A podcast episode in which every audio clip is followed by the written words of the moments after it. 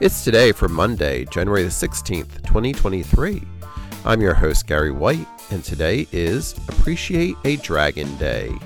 It's Blue Monday, International Hot and Spicy Food Day, Civil Service Day, Elementary School Teachers Day, Fig Newton Day, Book Publishers Day, Martin Luther King Day, National Crowd Feed Day, National Day of Service, National Nothing Day, National Pothole Day, National Quinoa Day, National Good Teen Day. It's Religious Freedom Day, National Without a Scalpel Day, Ride the World of Fad Diets and Gimmicks Day, Prohibition Remembrance Day, Without a Scalpel Day, and Zeta Phi Beta Day. Celebrate each day with the It's Today podcast.